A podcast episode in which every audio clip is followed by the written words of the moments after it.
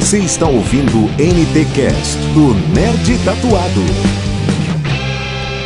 Boa noite! Sejam bem-vindos a mais uma live aqui em nosso canal. Eu sou Faustino Neto, o Nerd Tatuado, e você deve estar nos vendo aqui ao vivo ou nos escutando no podcast, o NTCast, aí no seu Spotify, na sua mídia digital, onde você quiser escutar no seu áudio, no seu trabalho, na sua casa. Hoje estamos com esse grande convidado aqui, André Bancoff. Seja bem-vindo! Bem-vindo! Gente, muito obrigado! Zé, Neto, brigadão pelo convite. Estou muito feliz de participar, né, com vocês aí no canal Nerd Tatuado. E, enfim, eu tenho certeza que vai ser um papo gostoso, maravilhoso. Obrigado pelo convite. Aliás, um beijo para todo mundo que está ouvindo a gente aí no podcast, então, aqui no canal Nerd Tatuado. Então, ó, beijo grande. Acompanha a gente aqui, fica aqui que vai ser um papo bom pra caramba e delicioso. Infelizmente, a Juliana não pôde participar, porque ela teve alguns contratempos e não pôde participar com a gente, né, Renato? Seja bem-vindo, Renato, também. Valeu, boa noite, pessoal. Boa noite, exatamente. A Juliana houve um imprevisto urgente, mas ela vai remarcar com a gente e brevemente a gente vai ter ela aqui, viu? As más línguas dizem que ela foi atrás da serpente, matar a serpente. A vingança da Eva, exatamente. Comer a maçã. Exatamente. Eu vou começar com a introdução aqui do nosso tema. Vamos lá. Uma coisa que temos que concordar, seja para quem gosta do gênero ou não, é afirmar que as megas produções bíblicas se tornaram em no ar algo digno de Hollywood, ganhando cada vez mais espaço nos lares do Brasil e até sendo destaque no exterior. André Bancoff é um astro consolidado de muito sucesso nas telas brasileiras, que entre filmes e séries encantou o público ao interpretar o autoritário e temido rei Acabe, na novela épica Jezabel. Ele está aqui nesta noite em nosso canal para falar dessas superproduções e sobre os atuais projetos de vida e carreira artística. É isso aí, vamos lá. Hoje, André, qual a importância que essas produções bíblicas têm para essa sociedade que vivemos hoje em dia? Bom, primeiramente assim, foi minha primeira produção bíblica que eu fiz, né? Eu cheguei a fazer teste para Jesus. Aliás, foi muito legal. Eu até achei que eu passei a primeira fase de Jesus, a segunda, a terceira. Aí imprevistos acontecem. Aí quando a gente estava quase para fechar a negociação, a gente acabou não concluindo. Eu achei que eu fosse de repente levar, mas foi o Dudu que fez maravilhosamente bem. E aí depois veio a chance para fazer o Acabe. Primeiro assim, a importância de uma novela bíblica. Né, pela primeira experiência que eu tive, primeiramente a gente vive num mundo hoje em dia, quer dizer, isso já vem já lá de trás, sempre houve a maldade, a desumanidade, o egoísmo, o ódio, a raiva, a vingança, então isso lá de trás. E o bacana disso tudo é que a gente consegue contar a história lá do passado para os dias de hoje, e fazer as pessoas, de repente, talvez que não tem esse passo contínuo de leitura bíblica, entender um pouco, aprender um pouco da história do passado que aconteceu lá atrás. E entender um pouco a vivência desses personagens, né? Então, o Acabe me ensinou muito, assim. Foi um rei que tinha uma... Mas eu vou emendar daqui a pouco aqui, dar uma resposta aqui também, uma outra aqui, porque vão me surgindo janelas que eu vou lembrando. Não deixa eu esquecer, não. Aí, enfim, o Acabe me ensinou muito, porque eu sou um cara que professa uma fé, tá? Eu creio muito, assim, em Deus, assim. Então, eu sou um cara muito conectado com Deus. Agradeço todos os dias pela minha vida, pela manhã. Quando eu vou dormir, eu tenho minha conversa com ele. Então, assim, o Acabe me ensinou muito a não desistir, porque a gente, às vezes, né, a gente ouve muito assim, as igrejas pregam muito um Deus de punição. Você é pecador, eu vou te punir, você... A religiosidade prega muito isso, né? Então, a igreja, hoje em dia, ela condena mais do que Deus. Então, fazendo o Acabe, me abriu vários pensamentos, assim, me caíram várias fichas a respeito disso. Então, Deus, ele sempre vai estar com você. seja aonde você estiver, seja quem você for, seja como você for, da forma que você é, ele vai sempre estar com você quando você pedir ajuda para ele. Assim. Então, e isso foi muito bom, porque teve momentos da minha vida que eu já minha fé estava embaixo, eu perdendo um pouco a minha aproximação com Deus. E o Acabe me ensinou muito isso, que quando a gente pode errar, pode falhar, pode cometer erro, mas quando a gente se arrepende, busca isso, Deus vai sempre estar ouvindo e vendo a gente, assim, sabe? Então, foi muito legal fazer Jezabel e fazer o Acabe, porque me ajudou muito. Acho que me humanizou ainda mais, sabe? Uhum. A religião é como todo ditado diz, né? Deus escreve certos por linhas tortas, né? Então ele tem muito isso, né? A gente às vezes perde a esperança, a gente consegue encontrar uma esperança. A gente tá na angústia, hoje a gente passa muito pela pandemia, pelas essas coisas, né? E a fé nos traz de volta a acreditar e a buscar algo que a gente precisa. Isso é muito bacana mesmo. E já, né, assim, batendo um papo, assim, por exemplo, às vezes eu vejo muita igreja, muita religião mesmo, sabe, condenando, por exemplo, a pessoa, sei lá, gay, né, aí vai lá, discrimina, diz que é um pecado, diz que Deus vai se vingar, diz que Deus vai punir, vai fazer isso, poxa vida, e não, Deus é amor, Deus é humano, Deus, ele tem compaixão, Deus, ele é misericordioso, Deus, ele quer te receber, ele quer o seu coração, independente de como eu sou, como eu, André, sou, o que que eu faço, o que que eu já fiz, o que que eu cometo, não interessa isso. A religião, ela pune muito, sabe, ela faz, e se a gente não se atentar para isso, a religiosidade, a religião vai fazer a gente sofrer demais, porque a gente fica como se preso, como se fosse um pecado contínuo, sabe? A gente tem que ser feliz, tem que amar o próximo, a gente tem que ser bom, ter caráter. É isso que conta, sabe? Não é o que a igreja A, B ou C prega e dita normas. Eu acho que a gente tem que fugir da religião, da religiosidade e se apegar mais no que Jesus pregou, que foi o amor ao próximo. É isso. E antes de atuar, André, no caso, nesse personagem, você já tinha, no caso, algum contato com alguma história bíblica? Você conhecia, já tinha ouvido falar durante a sua vida real? Não, já sim.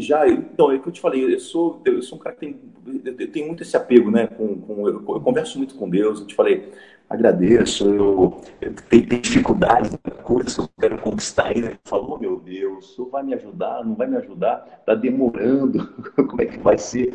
Mas sim, a minha avó, a mãe da minha mãe, porque assim, é uma coisa muito, não sei se é do interior, não sei, ela me quase obrigou a fazer primeira comunhão e crisma. O meu irmão estava no último ano, sabe? Então, assim, meu irmão, ele é 2 anos mais velho do que eu. Aí o meu irmão só fez 1 ano só de primeira o meu irmão já pegou, fez 1 ano só e não fez crisma. Eu, como fiquei por último, eu tive que fazer 3 anos de escolinha dominical, de primeira comunhão, 3 anos indo de sábado às 7 da manhã, não esquece de descansar. E depois eu fiz crisma, né? Aí assim, então, mas daí depois, eu fui me encontrar numa outra igreja, porque eu gostava muito da pregação, de como batia aqui em mim, a verdade, como era dita. Então, sim, eu sempre fui esse cara que lê a Bíblia, que busca aprender mais, entender um pouco mais. Eu me interesso, sabe, pelas passagens bíblicas, me ajuda muito no meu dia a dia como pessoa, sabe? Me ajuda muito a ter um discernimento melhor como ser humano na sociedade, como pessoa, como ser social, sabe? Como eu vou me comportar, como eu vou ser justo. Às vezes, assim, eu já fiz, né, já fiz psicólogo, assim. Aí chegou um momento que eu parei, eu me dei alta, porque eu achei que eu me encontrava mais. na minha psicologia comigo e Deus do que comigo e numa sessão de um psicólogo. Nada contra o psicólogo, pelo amor de Deus. É que eu acabei me serviu bastante, mas depois eu falei, ah, meu, tá legal, tá, agora sou eu comigo mesmo e a minha, sabe, a minha fé, o uso da minha fé, mentalizando o meu positivismo em forma de ações e atitudes. Uhum. O Jorge chegou aqui no chat e tá falando, sou fã demais desse cara, excelente ator e pessoa, o Jorge Ramos falando para ti. Aí tem o Marcos Kelly, falou, cheguei, boa noite, Marcos, bem-vindo. E, Jorge, a gente vai chegar nesse assunto, nessa pergunta, agorinha. E detalhe, eu não, isso para você ficar aí, porque no sábado tem o compacto da novela que eu sei, então não sai daí não, continua assistindo a nossa live. Vai lá, Faustino. Fica aí, aguarda que vai ter mais pergunta. Que etapa de preparação foi mais difícil do processo criativo para viver o Rei Acabe?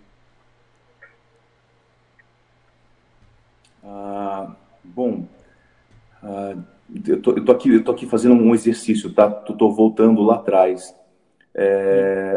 O que foi mais difícil de preparação? Eu vou te falar, o Acabe é um personagem muito complexo. Por quê? Quando me deram o Acabe, o que eu tinha do Acabe era o seguinte: o Acabe, ele é um rei frouxo, ponto. Ele é um rei bunda mole. O Acabe, ele é um tonto. Aí, eu falei assim, caramba, puxa. Aí eu começando a ler o personagem, trabalhar o personagem, eu falei, mais a fundo, eu falei, um rei que sabe que um profeta profetiza a morte dele na batalha, e mesmo assim esse rei vai para a batalha sabendo que o profeta diz, se você for, você vai morrer. Eu falei, opa, peraí, esse cara não é frouxo, esse cara não é tonto, ele não é bobo, esse cara é corajoso. Aí foi onde eu comecei a trabalhar o Acabe de uma outra forma. Eu comecei a fazer um Acabe muito mais irônico, fiz um Acabe forte. Foi aonde deu esse embate com Jezabel. Porque se você ver a novela, Jezabel gritava com todos, humilhava todos, apontava o dedo na cara de todos. Eu falei, poxa, naquela época, imagina, a gente já vive, num país assim, num mundo machista. Imagina naquela época, então, como que era, sabe, um rei, Se falasse mais alto, o rei mandava cortar a garganta da mulher. Então...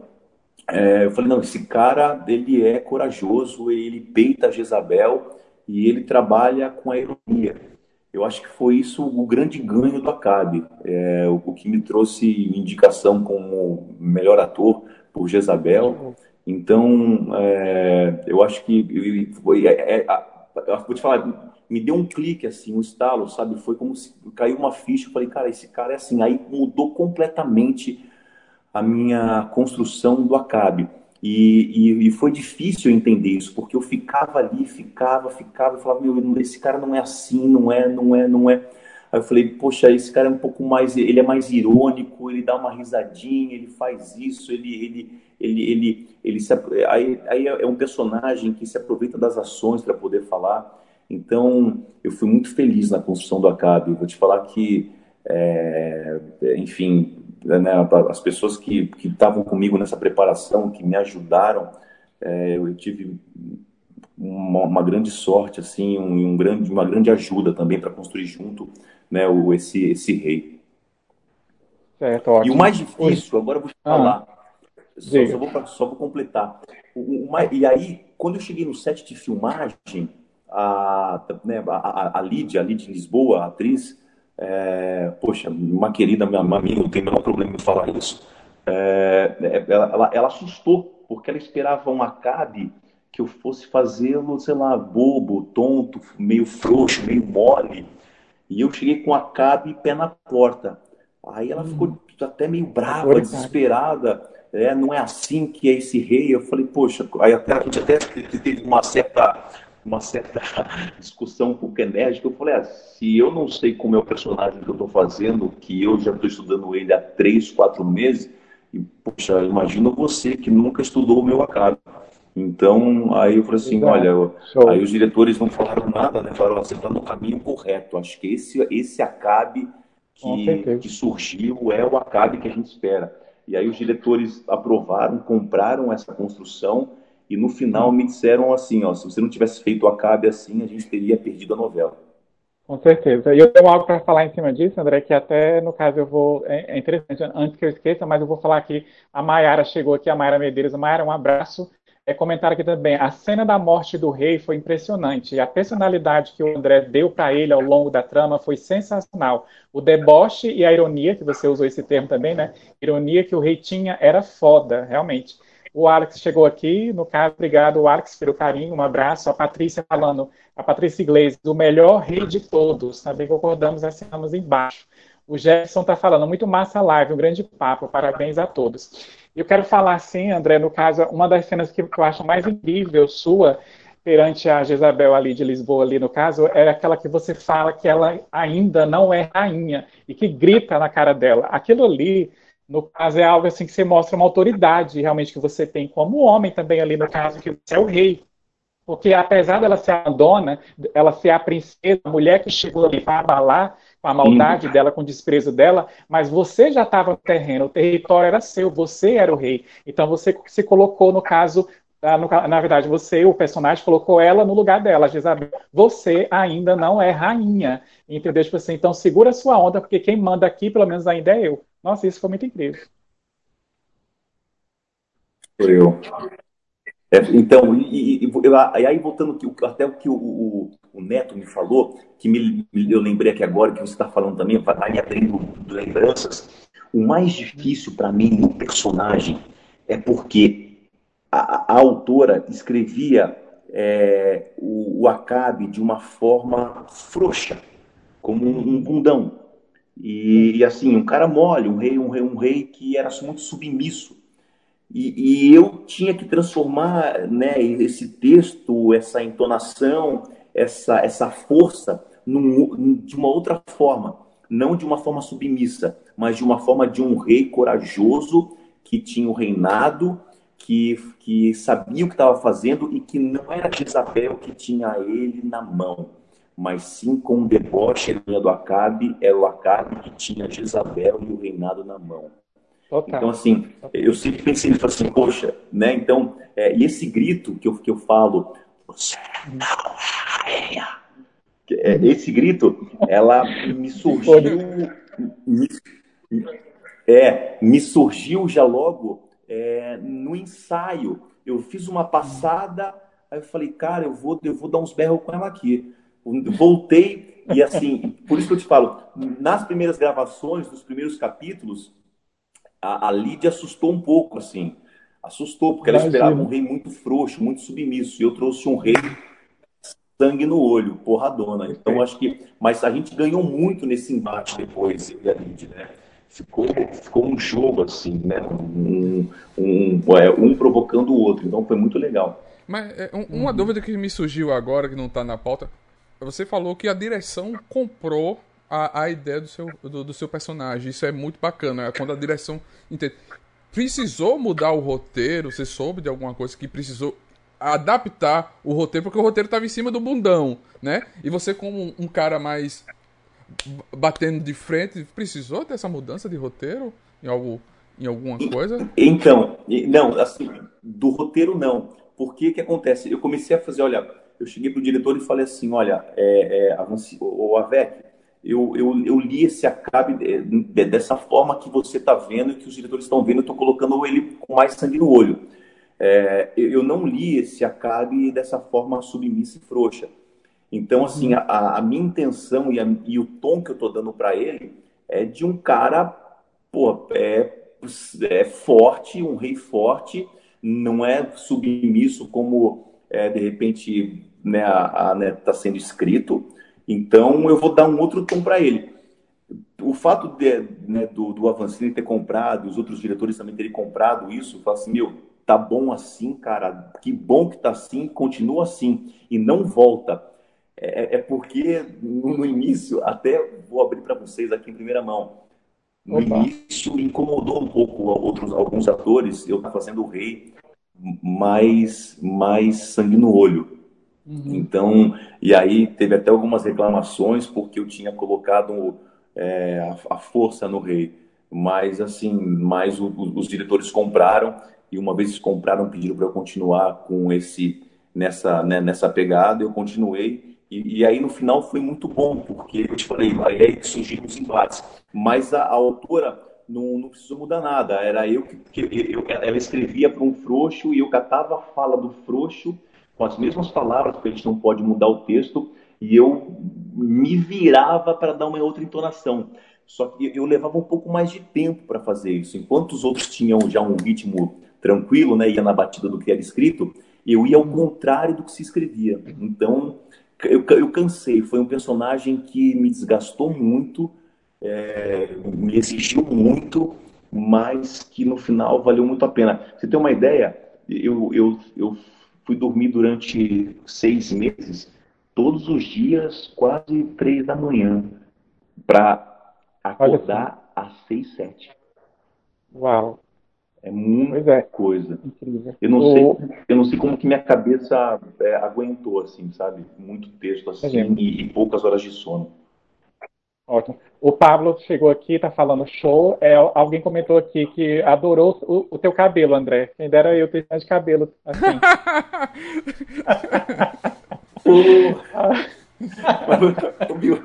Mas o meu tá caindo, cara. Tá começando umas entradas aqui. Não fala não. Meu pai é calvo, né? E aí eu percebi que começou a rarear aqui, ó.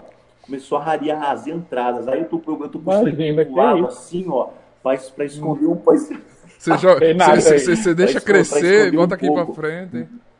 Foi o Alex. Já que a gente... O Alex da Silva que ia falar isso. Eu ia falar outra pergunta. Ele, André, já está falando da preparação do Rei Acabe. Ele está perguntando também, o Alex, quanto tempo durou essa preparação até iniciar as gravações oficialmente? De vocês preparar o workshop, aquela coisa toda, quem sabe o que acontece, né? Sim, até gravar foi, acho que um mês e meio, mais ou menos. Um mês e meio. E eu saí com ele assim, bem estudado. Eu saí com uns 20 capítulos bem estudados, né? Do 1 ao 20. Porque eu sabia que ia ter muito texto, então eu falei, ó, eu vou ganhar tempo com o estudo, porque a hora que começar a gravar, eu já estudei esses 20, abro mais 20. Então, o grande segredo de uma produção que tem que se gravar muito e em pouco tempo é você abrir frente no estudo. E era isso que eu fazia. Não, é bacana, assim, eu trabalho com produção de vídeo, direção, e essa maestria que você trouxe para o personagem é incrível, porque assim, como você falou, o texto estava produzido para o cara ser mais leve, e essa cena que você representou um pouco aqui, ele tem uma energia, eu vi essa cena e ele mostra uma energia, eu imagino como deveria ter sido, entendeu? Parabéns, foi uma grande atuação gigantesca, mostra todo o seu potencial, porque é difícil você receber um personagem de um jeito e você transformar, e com maestria como você transformou. Obrigado. E assim, e é muito doido, assim, a gente ainda vive num país, né, que assim, a gente trabalha, se esforça, se dedica, se entrega ao máximo, e ainda as pessoas acabam meio que estereotipando a gente, sabe? Por exemplo, obviamente que o ator que eu comecei lá atrás, em 2006, não é o mesmo ator que eu me tornei hoje, em 2020, né? Então, fichas vão caindo, a gente vai amadurecendo como ator, vai crescendo como ator.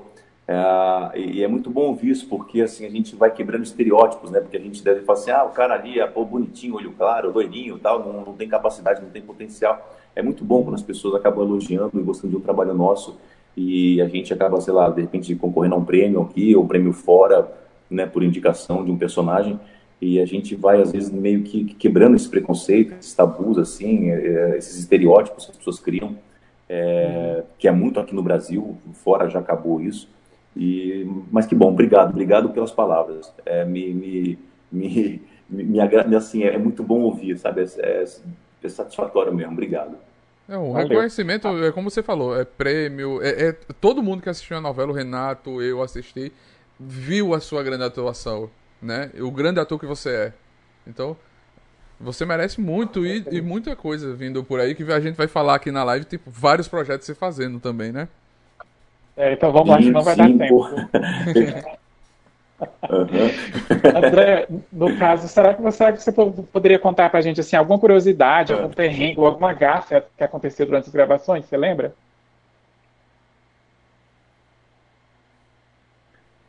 Perrengue? Olha... Assim, perrengue assim, a gente gravou no Marrocos na época do Ramadã, que é jejum. Então, assim, eles começam a... não é nem assim, gafe, não, assim, né? Foi assim, foi perrengue porque a gente acompanhou a cultura, né, do povo muçulmano, né, do povo, né, marroquino, assim, que eles são muçulmanos lá. Então... eles estavam na época do Ramadã, e aí antes, eles podiam comer antes do nascer do sol. Aí eles ficavam em jejum até o sol se pôr. Então, enquanto era dia, eles não comiam. E aí era muito quente, tava muito quente lá, muito... Pô, você tem uma ideia, a gente gravava no meio do deserto, então era um calor... Uma vez eu vi no termômetro, tava 49 graus. Quase 50, debaixo do sol. A sandália do meu personagem, a borracha, descolava, pra você ter uma ideia. Caramba. Então, aí que acontecia, poxa, os figurantes marroquinos, né, por não comer, por conta do jejum, do Ramadã, em respeito ao jejum, à fé deles, a busca deles, eles começavam a desmaiar em cena, no set de filmagem. Nossa. Então a gente tinha que parar as cenas, socorrer, levar para uma sombra, passar uma água com um pano umedecido, né, geladinho no rosto, para a pessoa poder reanimar, e a gente substituía daí o figurante. Então foi assim, gravar na época do Ramadã lá é difícil por conta disso, mas a gente conseguiu. E a gente enfrentou muita tempestade de areia lá no deserto. Então, eu fiquei com infecção no olho durante 4 dias, vazando pus no olho. E... é isso. Mas assim, mas é um país lindo, sabia? É um país, assim, é um lugar lindo. As pessoas são super simples, e de um coração enorme, assim, sabe? De uma... para se aprender com ele, sabe? O desapego, sabe? As coisas materiais. Foi demais gravar lá. A gente passou por esse perrengue, mas que eu falo assim, que não é nem perrengue. Acho que foi uma lição de vida, de história, que a gente pôde... que eu pude tirar de lá, sabe? Então foi demais. Legal. Outra coisa que foi legal... quando a gente estava gravando lá no hotel, a gente estava hospedado, o pessoal da série Vikings estava lá com a gente também. Então, foi muito bacana poder, né, ver um pouco eles assim, né, o trabalho deles, a diferença, né, de produção deles com a nossa, como que é. A gente começa a ver que é a mesma coisa, eles também passam por situações difíceis como a gente também passa, as dificuldades também são iguais às nossas. Então, assim, não é porque é uma produção gringa, de repente hollywoodiana, que não tem também as dificuldades que a gente tem aqui. Então, um set de filmagem é um set de filmagem para todos, para qualquer um. Os problemas vão se repetir, seja no set de filmagem hollywoodiano, ou seja no set de filmagem aqui no Brasil, na Record, na Globo, na SBT, enfim, onde for. É verdade. Vai lá, Faustino. O que o seu personagem tem mais parecido com você e o que mais lhe ensinou durante a vivência no período de trabalho? Eu acho que é o arrependimento. O Acabe me ensinou muito sobre o arrependimento, cara, de você, quando você tá errado, você assumir isso, se arrepender e você pedir desculpa pro outro, sabe? Eu acho que é uma dádiva tão grande você se arrepender e pedir desculpa, porque... para certas pessoas é difícil pedir desculpa, né? Pedir perdão, cara, desculpa, eu errei, eu falei, porque mexe um pouco com a vaidade, sabe? Mexe um pouco com o ego. Então, cara, mas o arrependimento de verdade, de coração, te tira um peso tão grande das costas e da cabeça, né? Que você fica leve. Então, o Acabe me ensinou muito isso, cara. É assim, Quando a gente se arrepende de verdade, vai lá e pede desculpa, ó, fulano, porra, aí, meu, desculpa aí, errei, falei, não vai acontecer mais. Se acontecer, eu vou buscar melhorar, mudar de novo, vou pedir desculpa de novo. Mas o arrependimento me ensinou muito. O Acabe me ensinou muito sobre arrependimento. Legal. Você vai ler, Renato? Eu leio aqui o chat da galera. Eu vou dar só um resumido, porque é muita coisa. Gente, muito obrigado pela participação de vocês. Vocês estão participando, acompanhando aqui. Eu não falei o nome do Alan, que deu um salve aqui pra gente. Alan, boa noite, bem-vindo. Aí o Jefferson está comentando aqui, está comparando, né, no caso, o calor de lá com o calor de Alagoas, né, que eu também posso falar que aqui em Palmas, Tocantins, onde eu estou, é bem quente também. O Jorge falando que deve ter sido uma experiência incrível ter gravado lá. A Patrícia, que parece também que trabalhou na produção de Gênesis, né, falando que foi muito bacana. No caso, tá fazendo, é que ela era, no caso, a produtora executiva, ela falou que agora é isso. E foram usadas, no caso, locações, as mesmas de Game of Thrones, né, em Marrocos. Nossa, que bacana. E, legal. Ela falou também que o André gravava mais de 30 cenas por dia, ia pra casa, estudava isso. E no dia seguinte estava lá pronto, decorado e bem-humorado. A Patrícia Iglesias. Meu, é verdade. A Paty, olha... Eu vou mandar um beijo para a Paty, é uma produtora executiva sensacional, que une tudo. Então, Paty, está me assistindo, saudade sua. Eu quero mais uma vez agradecer a Paty que está assistindo a gente, que é uma produtora executiva maravilhosa, que une todo mundo, que sempre busca fazer o melhor para todos num set de filmagem, numa produção de novela, cinematográfica, enfim. Então, poxa, Paty, você... é uma pessoa indispensável em qualquer produção, tá? Ó, beijo e obrigado pelas palavras e valeu. A gente gravava assim mais de 30 cenas, era uma correria. E tem que ser assim, cara, com bom humor e com respeito a todos, porque se você não tiver bom humor, cara, tá todo mundo no mesmo barco, né? No mesmo calor, tá todo mundo passando pelas mesmas coisas. Se cada um ali não tiver um bom humor para fazer a sua função da melhor forma possível e deixar aquilo ali leve, acho que a gente estraga o ambiente e aquilo não flui, isso prejudica o nosso trabalho. Então eu busquei sim, fazer tudo com bom humor, com carinho, com dedicação, e eu acho que isso também contribuiu muito com o trabalho, com o Acabe e com a novela. Bacana. E ela tá falando aqui também que tá com saudade, a Rosana chegou aqui, Rosana, um abraço, ela tá comentando aqui que tá show. Um abração. Deixa eu ver aqui. Tem um comentário do Jorge, que tá acompanhando a gente aqui. Ainda bem que ele não foi assistir a novela, tá nos assistindo aqui. Jorge, ele está falando aqui, deixa eu ver aqui na parte que ele falou, o fato de ser bonito é só um atributo a mais, o que vale é o talento do ator e a dedicação. Gostaria desse comentário dele, realmente. Isso define bem o André na carreira dele, com certeza. André, no caso assim, hoje em dia ainda é relevante para o ator estar em evidência no horário nobre, por exemplo? Ainda é importante isso hoje em dia com o streaming, com o cinema, bombando aí apesar da pandemia, esquecendo essa parte de pandemia, mas assim, ainda é importante estar em TV aberta no horário nobre? Olha, eu estava lendo outro dia, ainda a maior audiência na TV é ainda na TV aberta, né? Então, estar na TV aberta é muito bom. Eu acho que as pessoas cada vez mais, né, vão ter mais acesso aos streamings. Eu acho que isso cada vez mais eu acho que o custo para a gente ter o streaming vai cada vez mais possibilitar isso, vai ser cada vez menor, acredito eu, assim espero. Por favor, Amazon, eles não sumam nossa mensalidade. Mas sim, é bom, porque não sei, olha, se você for a Globo, por exemplo, horário nobre da Globo, um canal muito assistido, tem uma audiência muito grande ainda. Poxa, e tá lá você, né, como você já protagonizando, fazendo um grande personagem lá, obviamente que conta bastante, sim. Se eu falasse que não, eu estaria mentindo, porque a audiência da TV aberta ainda é muito grande. Mas os streamings estão vindo com muita qualidade e as pessoas estão com essa facilidade, né, estão com o controle na mão e elas podem migrar para o streaming num clique. Então...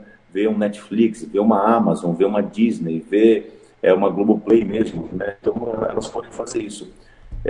Eu acho que cada vez mais a gente vai ter a gente vai cada vez mais migrar para o streaming. Eu não sei até quando a TV aberta vai, né? A questão da audiência das novelas ela vai durar, não tenho noção, nem sei se isso vai um dia se perder, visto que não, mas acho que os streamings vão crescer cada vez mais e vai ser uma opção muito forte e de concorrência grande que a TV aberta vai ter com os streamings. Então, para a gente é muito bom, para o ator é muito bom, porque são várias plataformas para a gente poder trabalhar, não ficar só amarrado, né, na TV aberta. E assim, não falando das novelas, mas os streamings estão abusando da qualidade, né? E a gente, na verdade, a gente é quase um filme. Então, com tempo, com qualidade, com roteiro mais elaborado, então acaba talvez mais, acho que, agradando e capturando mais, sabe, o telespectador. É verdade. Verdade. Essa pergunta veio da rede social, você até respondeu algumas coisas lá. O que você tem a nos dizer a respeito do que o José de Gênesis não ser feito por você? Cara, eu vou te falar, para quem tá aqui me assistindo, eu fiquei muito triste em não fazer José. Por quê? Eu fiz o teste, fui convidado para fazer José, fiz o teste e passei. E aí veio a pandemia. E ninguém me falou nada, assim, tô sendo muito franco, tá, com o que aconteceu. E eu fiquei estudando o José, cara, eu já tava com 23 episódios na mão, 23 capítulos, e eu engoli o personagem José, com a mesma força e dedicação que eu fiz o Acabe, claro, né, é um outro personagem, e que eu tava muito empenhado em fazer, que é uma história linda, linda, linda, maravilhosa, que eu tava com muita vontade e tava estudando. E aí, passaram-se 8 meses de estudo, 9 meses de estudo, eu recebi uma ligação dizendo que eu não ia mais fazer José do Egito. Nossa. E eu fiquei triste, assim, assim, meio que mal, porque eu também, eu sei que, né, como eu disse, imprevistos acontecem, a gente está sujeito a isso, é uma decisão lá, mas um telefonema me tirou José do Egito da mão, que foi uma decisão interna deles, e não me avisaram, assim. Então eu me dediquei 9 meses da pandemia para o José do Egito, e quando me tiraram isso sem me avisar, foi como se eu tivesse percebido uma facada, assim. Eu fiquei triste, vou te falar, não vou mentir, assim, eu chorei até, fiquei meio triste, fiquei meio mal, mas cara, aí assim, nesses perrengues, assim, que daí que a gente... Falei, pô, uma coisa, a história de José que eu estudei me ensinou que a gente tem que confiar em Deus, que Deus sempre vai ter algo muito melhor e maior pra gente quando a gente confia em Deus, assim, e crê que isso, sabe, pode acontecer. Então, assim, José é um grande personagem, mas se isso saiu da minha mão... é porque coisa maior e melhor está por vir. Mas eu fiquei muito triste mesmo. Fico feliz, aí fiquei feliz pelo Arthur, né, ter sido escolhido para fazer. Aí tiraram, né, o Arthur saiu, enfim, não sei o real motivo. E aí foi um outro José. Então é um personagem que teve um rodízio grande aí, né, de 3 atores. Espero que esse continue e não saia, permaneça. Que é uma linda história a ser contada, e espero que, né, que as pessoas se agradem e curtam esse José, e que seja feita de forma brilhante, que é um personagem lindo de ser vivido. Nossa, assim, Record TV nota 0, viu? Porque, enfim, mas vamos lá. O Jorge está comentando aqui, fiquei triste também, estava muito animado para ver ele como José. Uma pena que tenha feito isso com ele, muito injusto. E ele está aproveitando, no caso, outra pergunta dele aqui, para falar, assim, se você tem algum conselho, André, para quem pretende entrar no ramo da atuação, que conselho você dá para quem está iniciando? Bom, eu vou te falar, a primeira coisa que você deve fazer, às vezes as pessoas falam assim, vá fazer teatro em São Paulo, vá fazer teatro no Rio de Janeiro. De repente, se você mora longe de São Paulo, do Rio, né, que tem esse eixo, né, de as televisões, assim, nada, faça teatro na sua cidade, busque um grupo de teatro, sabe, leia bastante, exercite a sua atuação onde você está, sabe, no teu campo cultural. Que eu tenho certeza que você vai beber de boas fontes. Então, assim, assista muita série, leia bastante livro, faça teatro na sua cidade, E aí, a hora que você se sentir maduro para você buscar algo para ser testado em São Paulo, Rio de Janeiro, ou mande e-mail para produtores de elenco, de repente busque o e-mail de cada um, ou o telefone da produção, sabe? Entre em contato com eles e se informe. Então, é assim que você vai. Nada tem fácil de mão beijada, tudo é luta, a gente quebra a pedra mesmo, mas é você se dedicando que você vai chegar e você vai crescer. Mas você não precisa ser da sua cidade para fazer teatro em tal lugar, não. Primeiro, veja se é o que você quer aí na sua cidade. Cresça na sua cidade, desponte aí depois eu tenho certeza que você vai fazer um caminho brilhante e percorrer até lá. Com certeza. É verdade. A Mil entrou aqui e está falando muito boa a live, a Mayara comentando uma pena, nossa, falando sobre a questão de José. Eu quero dar uma pausa para dar uns recadinhos, Faustino, preparar para falar sobre o PicPay antes que a gente esqueça. Gente, quem entrou agora na nossa live e não está vendo a Juliana Bolli, né, que fez a Eva em Gênesis, a gente explicou no início, quem entrou depois falando agora, ela aconteceu um imprevisto inesperado e ela não pôde estar com a gente. A gente vai tentar remarcar com ela. Ela pediu 1000 desculpas, inclusive, na mensagem off para a gente, tá? Que vai tentar remarcar. Ela pediu perdão, desculpa para vocês, que foi algo, gente, que aconteceu. Aí, sobre as nossas redes sociais, visita o nosso site, as nossas redes sociais, lá no @nerdtatuado no Instagram. Estamos no Facebook também, a nossa página, além do site do portal nerdtatuado.com.br, notícias aí do universo do entretenimento, filmes, séries, games, livros, enfim, tem o nosso podcast também, que é essa live, inclusive, depois vai virar um podcast lá no Spotify, né? Nós estamos no Deezer também, você pode seguir a gente lá e ouvir depois em podcast essa live e as outras também. E falando em live, toda quarta-feira, né, Faustina, as outras lives, às 20h30 com convidados especiais, assim, o André. E já falando semana que vem, antes que eu esqueça, na semana que vem a gente tem, no caso, alguns integrantes do elenco da série Cidade Visível, que está bombando aí na Netflix. A gente vai falar sobre Cidade Visível na quarta-feira que vem. Pode falar sobre o PicPay aí, no caso. Se você quiser apoiar o nosso trabalho, gente, você pode se tornar assinante doando qualquer valor. A partir de R$3 você já se torna assinante do Nerd Tatuado no PicPay. E você também pode nos ajudar a se inscrever no canal, como o Renato falou, né? Mas, André, compartilha conosco a experiência de poder estar tanto no serviço de stream da Netflix e como também no Globoplay. Travou aqui. Globoplay. Rotas do Ódio, eu adoro. Vai lá. Uhum. Poxa, eu tô bem feliz, ô Neto. Tem um filme meu no Netflix, que é a GLS, Gostosas Lindas de Sexo, que eu faço protagonista masculino lá, faço um baiano. Aí tem aí estreou Rotas do Ódio no Globoplay, que eu faço um careca, um cara totalmente preconceituoso, um cara ruim, horrível, matador, um cara horrível mesmo, um cara do mal, preconceituoso ao extremo, assim, um monstro.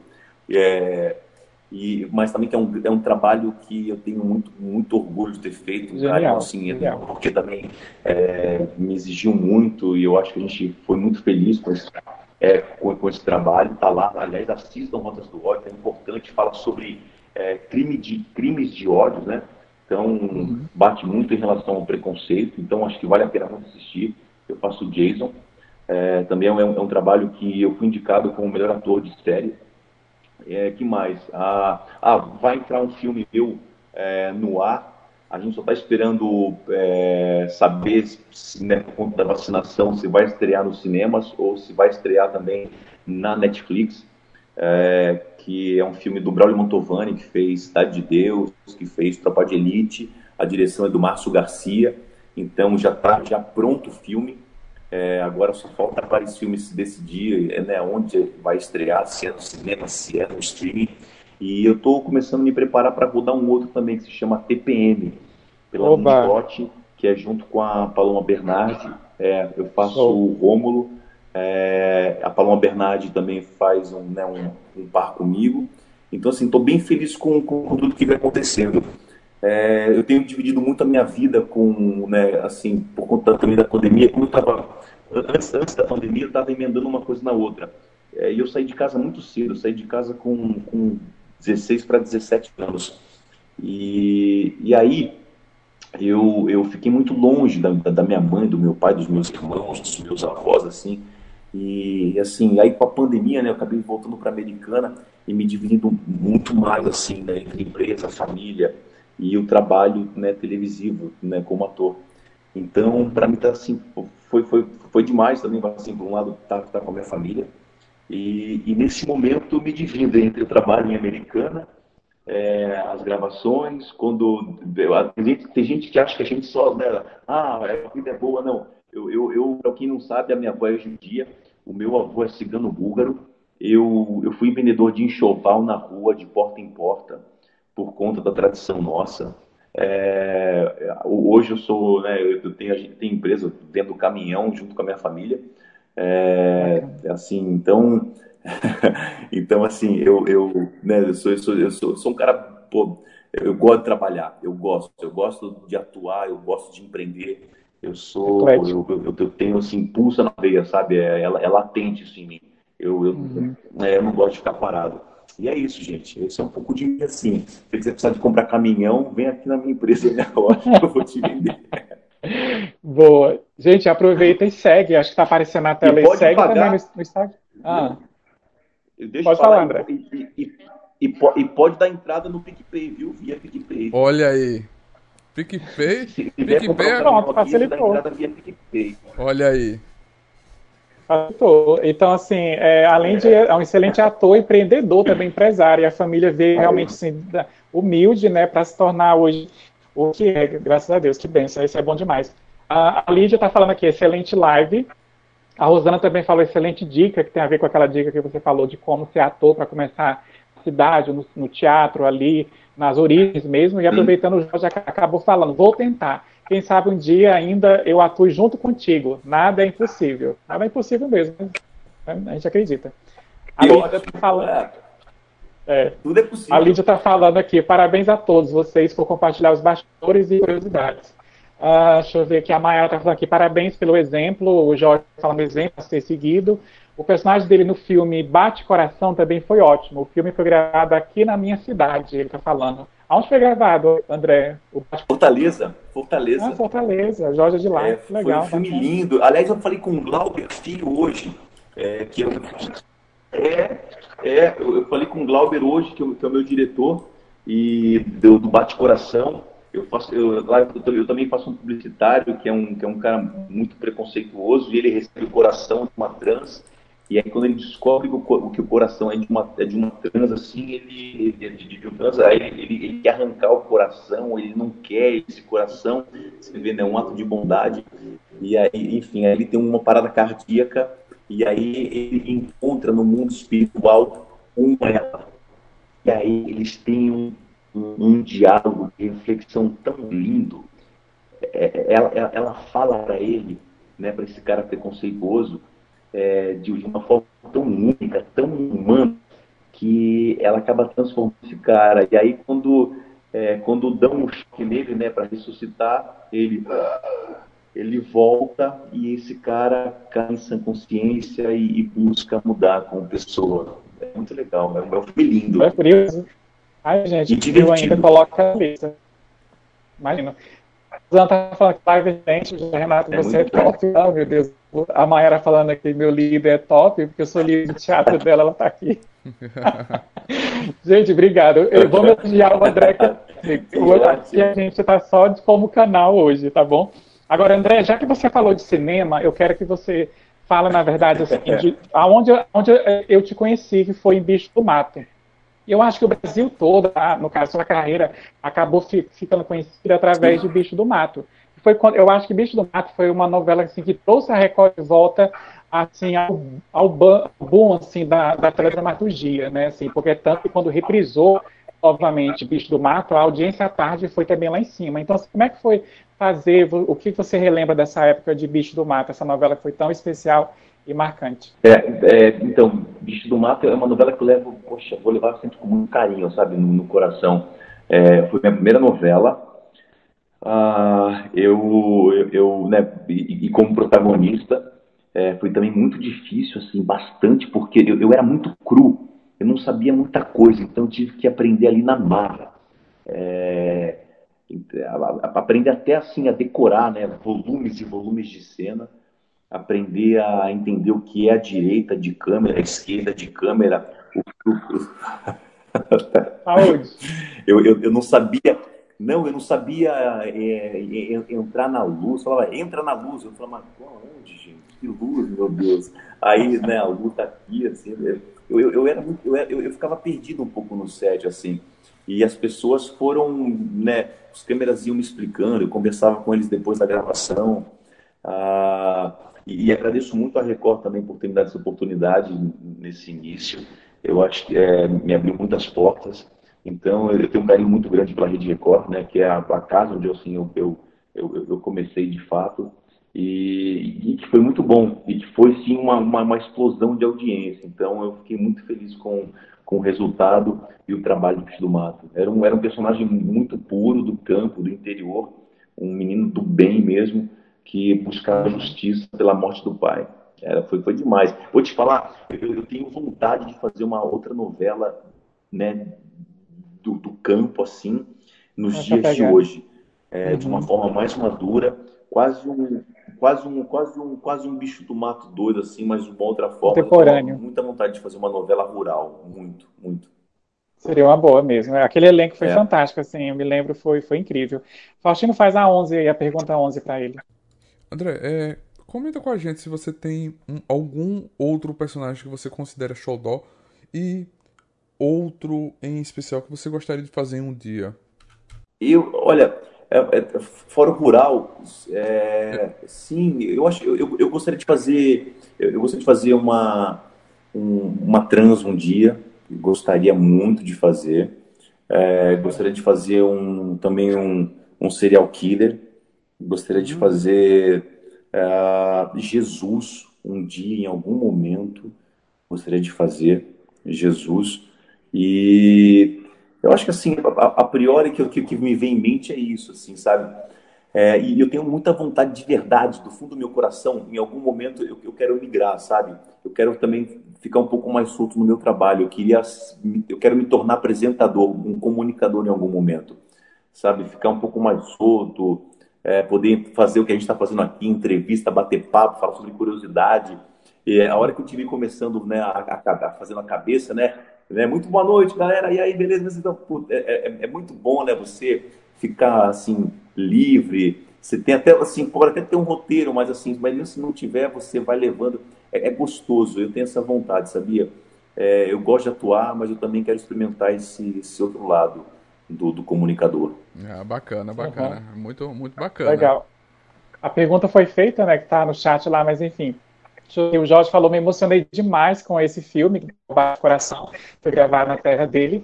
E tá falando aqui, André, também que torce para que dê o papel de Salomão para você. O que você acha? Ainda rola, talvez?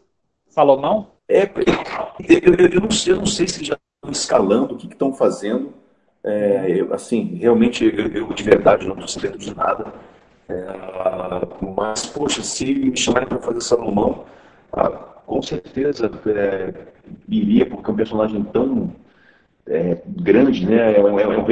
Foi um rei tão inteligente, tão sábio, né? Que chegou depois do sacrifício, Deus chegou para Salomão e falou: ó, me pede o que tu queres, que eu vou te atender. E Salomão pediu sabedoria. Então, exato, foi um rei muito inteligente, muito, muito sábio. Justo. Que seria fantástico. Para mim, a cena icônica é a da mãe com os filhos, né? Salomão. Uhum. Quando uma mãe mente a filha dela, ela come a outra, quer dizer, come o filho da outra, e a outra fica com o filho, e aí ela mente. Daí, quando ele vai apunhalar para matar, a mãe verdadeira grita e se joga na frente. Essa cena é demais, assim. É demais. É demais fazer uma cena dessa. Antes do Faustino fazer a nossa última pergunta, que a live está acabando, reta final. Que pena. Eu quero fazer um comentário, já que a gente está falando. Passa rápido demais, tudo que é bom dura pouco, gente. Que pena. Mas vai ter outras oportunidades, porque esse nosso vínculo com o André, né, Faustino, vai durar por um bom tempo, creio. Com certeza, se Deus quiser. Ai, ai, sério. Se depender de mim também, viu, Neto? Viu, ô Zé, ó. Se depender de mim, vai durar bastante. Porque, pô, eu adorei vocês e vocês são demais. Continuem assim, vocês são incríveis. Obrigado, obrigado. É recíproco. A gente só chama aqui quem a gente é fã, né, Faustinho? A gente acompanha o trabalho. A gente gosta, que a gente admira, quer ter contato. Que a gente admira. A gente quer ter contato, exatamente. E falando, antes dele passar para a última pergunta, eu quero só fazer um comentário, já que a gente está sugerindo personagens aí. Não sei se vai chegar a Record, mas tem aí a nossa produtora executiva, né? Que a Patrícia Iglesias estava assistindo, não sei se ela tem ainda algum vínculo com a Record. Mas, assim, a gente sabe que o trabalho que o Carlos Porto fez fazendo Adão foi excelente. É tanto que a minha mãe, ela ama o Carlos desde quando ele fez Carinha de Anjo. Assim, ela assistia Carinha de Anjo por causa do Carlos. Mas, assim, eu me vi, no caso, assim, falando sério, André, eu que sou seu fã e acompanho o seu trabalho, sua carreira, como eu falei, desde Bicho do Mato, quando você começou, eu pensei, já que, no caso, na hora que eu lembrei, assim, não, vou levar a Ju para o canal e chamar o André.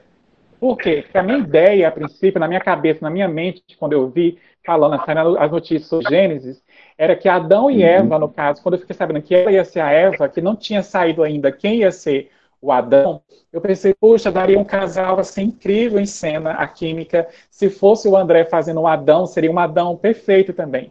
O Carlos fez um trabalho ótimo, assim, espetacular, mas eu acho que se você tivesse feito o Adão, assim, seria aquele casal meio assim ímpar, sabe? Assim, eu senti essa falta, essa ausência. É tanto que eu me surpreendi de ver o Carlos, porque ele estava em Portugal, né, ele estava trabalhando por lá, fazendo novela lá, e a Record conseguiu puxar, trazer ele. Eu falei, puxa, e o André? Cadê o André? A gente sabe que ele está gravando cinema, tem os trabalhos dele como empresário, empreendedor, aquela coisa toda, mas ali era a hora. E eu não sabia que você ia ser José. Eu fiquei sabendo quando o nosso seguidor, que é o Jorge, comentou lá. Eu falei, puxa, olha, tinha José também na jogada, que era o fato que você tinha recebido, igual você falou, os roteiros, já as falas, né, de alguns capítulos, aquela coisa toda, e acabaram retirando. Mas também, além de Salomão, poderia ter sido um Adão também. Você já se imaginou como um Adão, vendo aquelas cenas, se você chegou a ver alguma?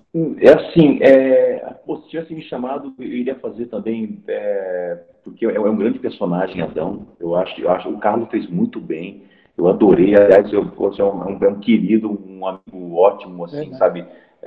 Do dia a dia e de cena também, é um grande profissional. Então, mas assim, engraçado, né? Depois que eu vi o Carlos, eu falei assim, pô, como caiu como luva para ele, assim, né? Ele como se estreou assim isso da novela, nossa, fica marcado, né? Começa, pode ver, agora se eu penso no Adão com a folha na frente, eu já vejo o carro. Verdade, verdade. A Ju, eu falei que a Ju Boller, pode ver, quem já assistiu, Birdtown, a Ju é a nossa Birdtown brasileira. Não parece com a Ju? Sim, é velho. Lembra bastante mesmo, verdade. A Ju. Mas aí agora sim, você fala assim, pô, você se imagina? Eu falei, não, cara, eu não consigo imaginar mais, não. Eu só consigo imaginar só o Carlos Porto de Adão. Faustino, verdade. Vai lá, Faustino, a última. A gente sempre faz para os nossos convidados, a gente pede para ele indicar uma série, um livro e um filme que esteja assistindo ou já assistiu. E diga para nossos ouvintes e a galera que está aqui assistindo a nossa live aqui, essa galera maravilhosa. E livro, cara. Bom, primeiro pode ser série, né? Pode ser, da ordem que você quiser. Série da Amazon, tá? Netflix. Pode ser a Buddy Guard, pode assistir, que é legal. É um episódio só, você sente até falta, assim. Você fala, meu Deus, como pode? Acabou. Sim, é só uma temporada e acabou, que é ótima. Eu não vou lembrar agora do nome dele, mas ele fez Game of Thrones. Aí depois, o que mais? Uma série, um filme. Um filme. Isso, filme e um livro, se tiver. Um filme, poxa, um filme, deixa eu ver. Ah, meu, o que eu assisti de último aqui que eu gostei muito? Filme. É que eu tenho visto muita série, mas de filme bom assim que eu acho que pode ver. Caramba. Olha, eu não sei se vocês... É filme antigo, tanto se vão gostar ou não. Eu gosto muito de Lendas da Paixão. É um filme clássico. Uau, que eu amo. Enfim, assistam, que eu acho que é muito legal. É lindo, é bonito. Eu gosto muito. Agora, de livro, meu... Olha só, eu estou lendo um livro que é uma reflexão do Karnal com Cortella, que aqui aqui se viver, né? Aqui se vive, é isso, aqui, aqui se vive.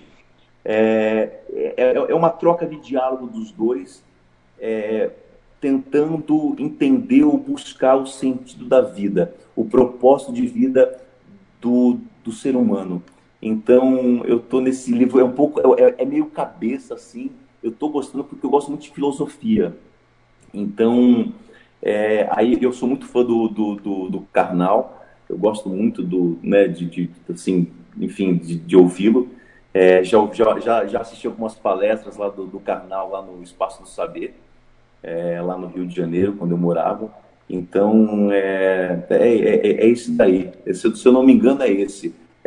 Aqui, ou qual o propósito de vida, ou aqui se viver. Mas eu coloco lá na última publicação de vocês, eu boto o nome certinho. Tá? E eu posso até, ele tá na minha cabeceira ali, eu posso sair e mostrar pra vocês. Vai lá, pode. Se quiser acompanhar, é legal. Espera aí, calma aí. Vai lá, pode ir. Enquanto o André vai lá, gente, aproveita e segue ele, né, Faustino, nas redes sociais. André Bancoff, né, no caso, as redes sociais, você não segue ainda, que eu acho que é difícil. Vai estar aí na descrição, eu não coloquei a tagzinha, mas olha, ele voltou. Vai mostrar o livro aí, a capa. Viver aqui se destina. Anota aí, gente, boa. Viver aqui se destina. Do Mário Sérgio Cortella. Tá aí, é um bate-papo, assim, é um bate-papo do Karnal com Cortella sobre a vida, né, cara? Sobre a essência nossa, né? Viver, qual que é o verdadeiro significado de viver, de felicidade, qual é o nosso propósito aqui. E é muito legal. Eu comprei esse livro porque eu estava numa fase muito... me perguntando... Posso, só para finalizar, posso falar? Pode, sim. Fica à vontade, fica à vontade. Tá, eu tava me perguntando assim, se eu era um cara feliz. Eu fiquei me perguntando um tempo isso, sabe? Porque eu perdi um tio meu, tem uns 6 meses, né? Ele acabou infartando, e o irmão da minha mãe morreu. Ele veio aqui, olha, é muito doido assim. Ele veio aqui, tomou o café no domingo aqui em casa, ficou bem na segunda, na terça-feira pela manhã ele infartou e morreu. Então assim, aí eu fiquei, a gente ficou muito triste e tal, nós passamos esse luto. Aí eu comecei a me perguntar qual era o propósito de vida, porque a gente, né, perdeu tantas pessoas na pandemia, morreu muita gente próxima de mim, assim. E eu comecei a me perguntar, será que eu sou um cara feliz pelo que eu faço, pelo que eu vivo, né? Enfim, será que eu sou um feliz? O que é ser feliz? Eu fiquei me perguntando.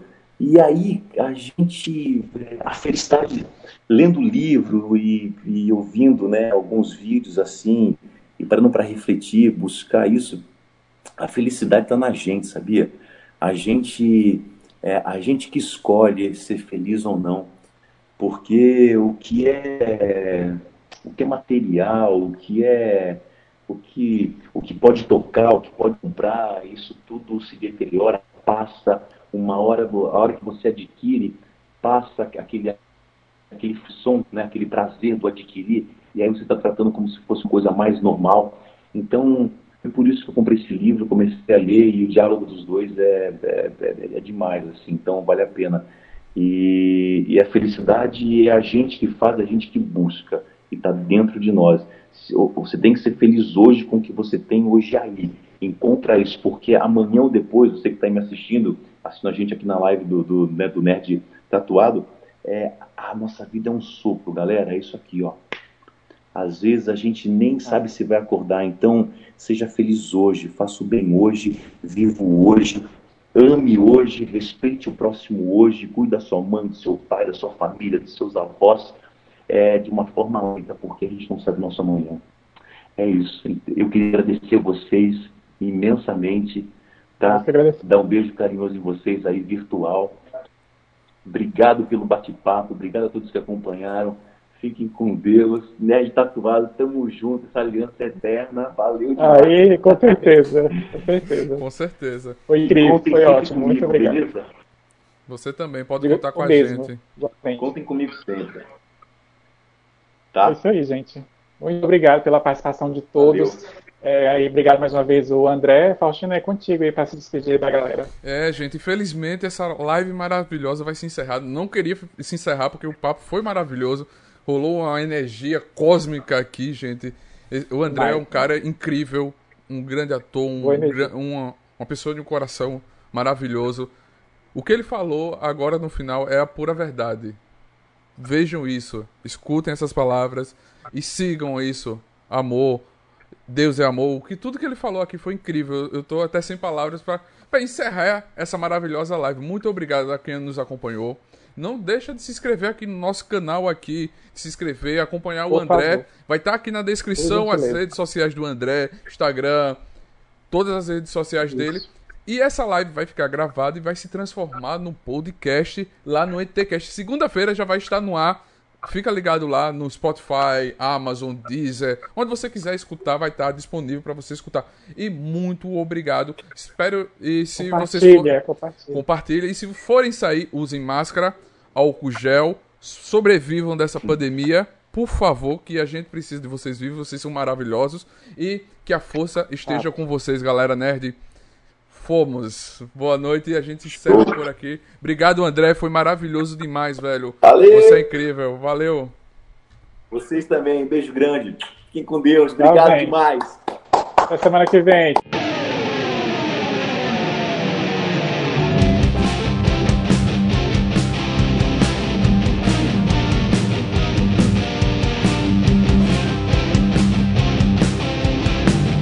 Você acabou de ouvir NTCast, o Nerd Tatuado.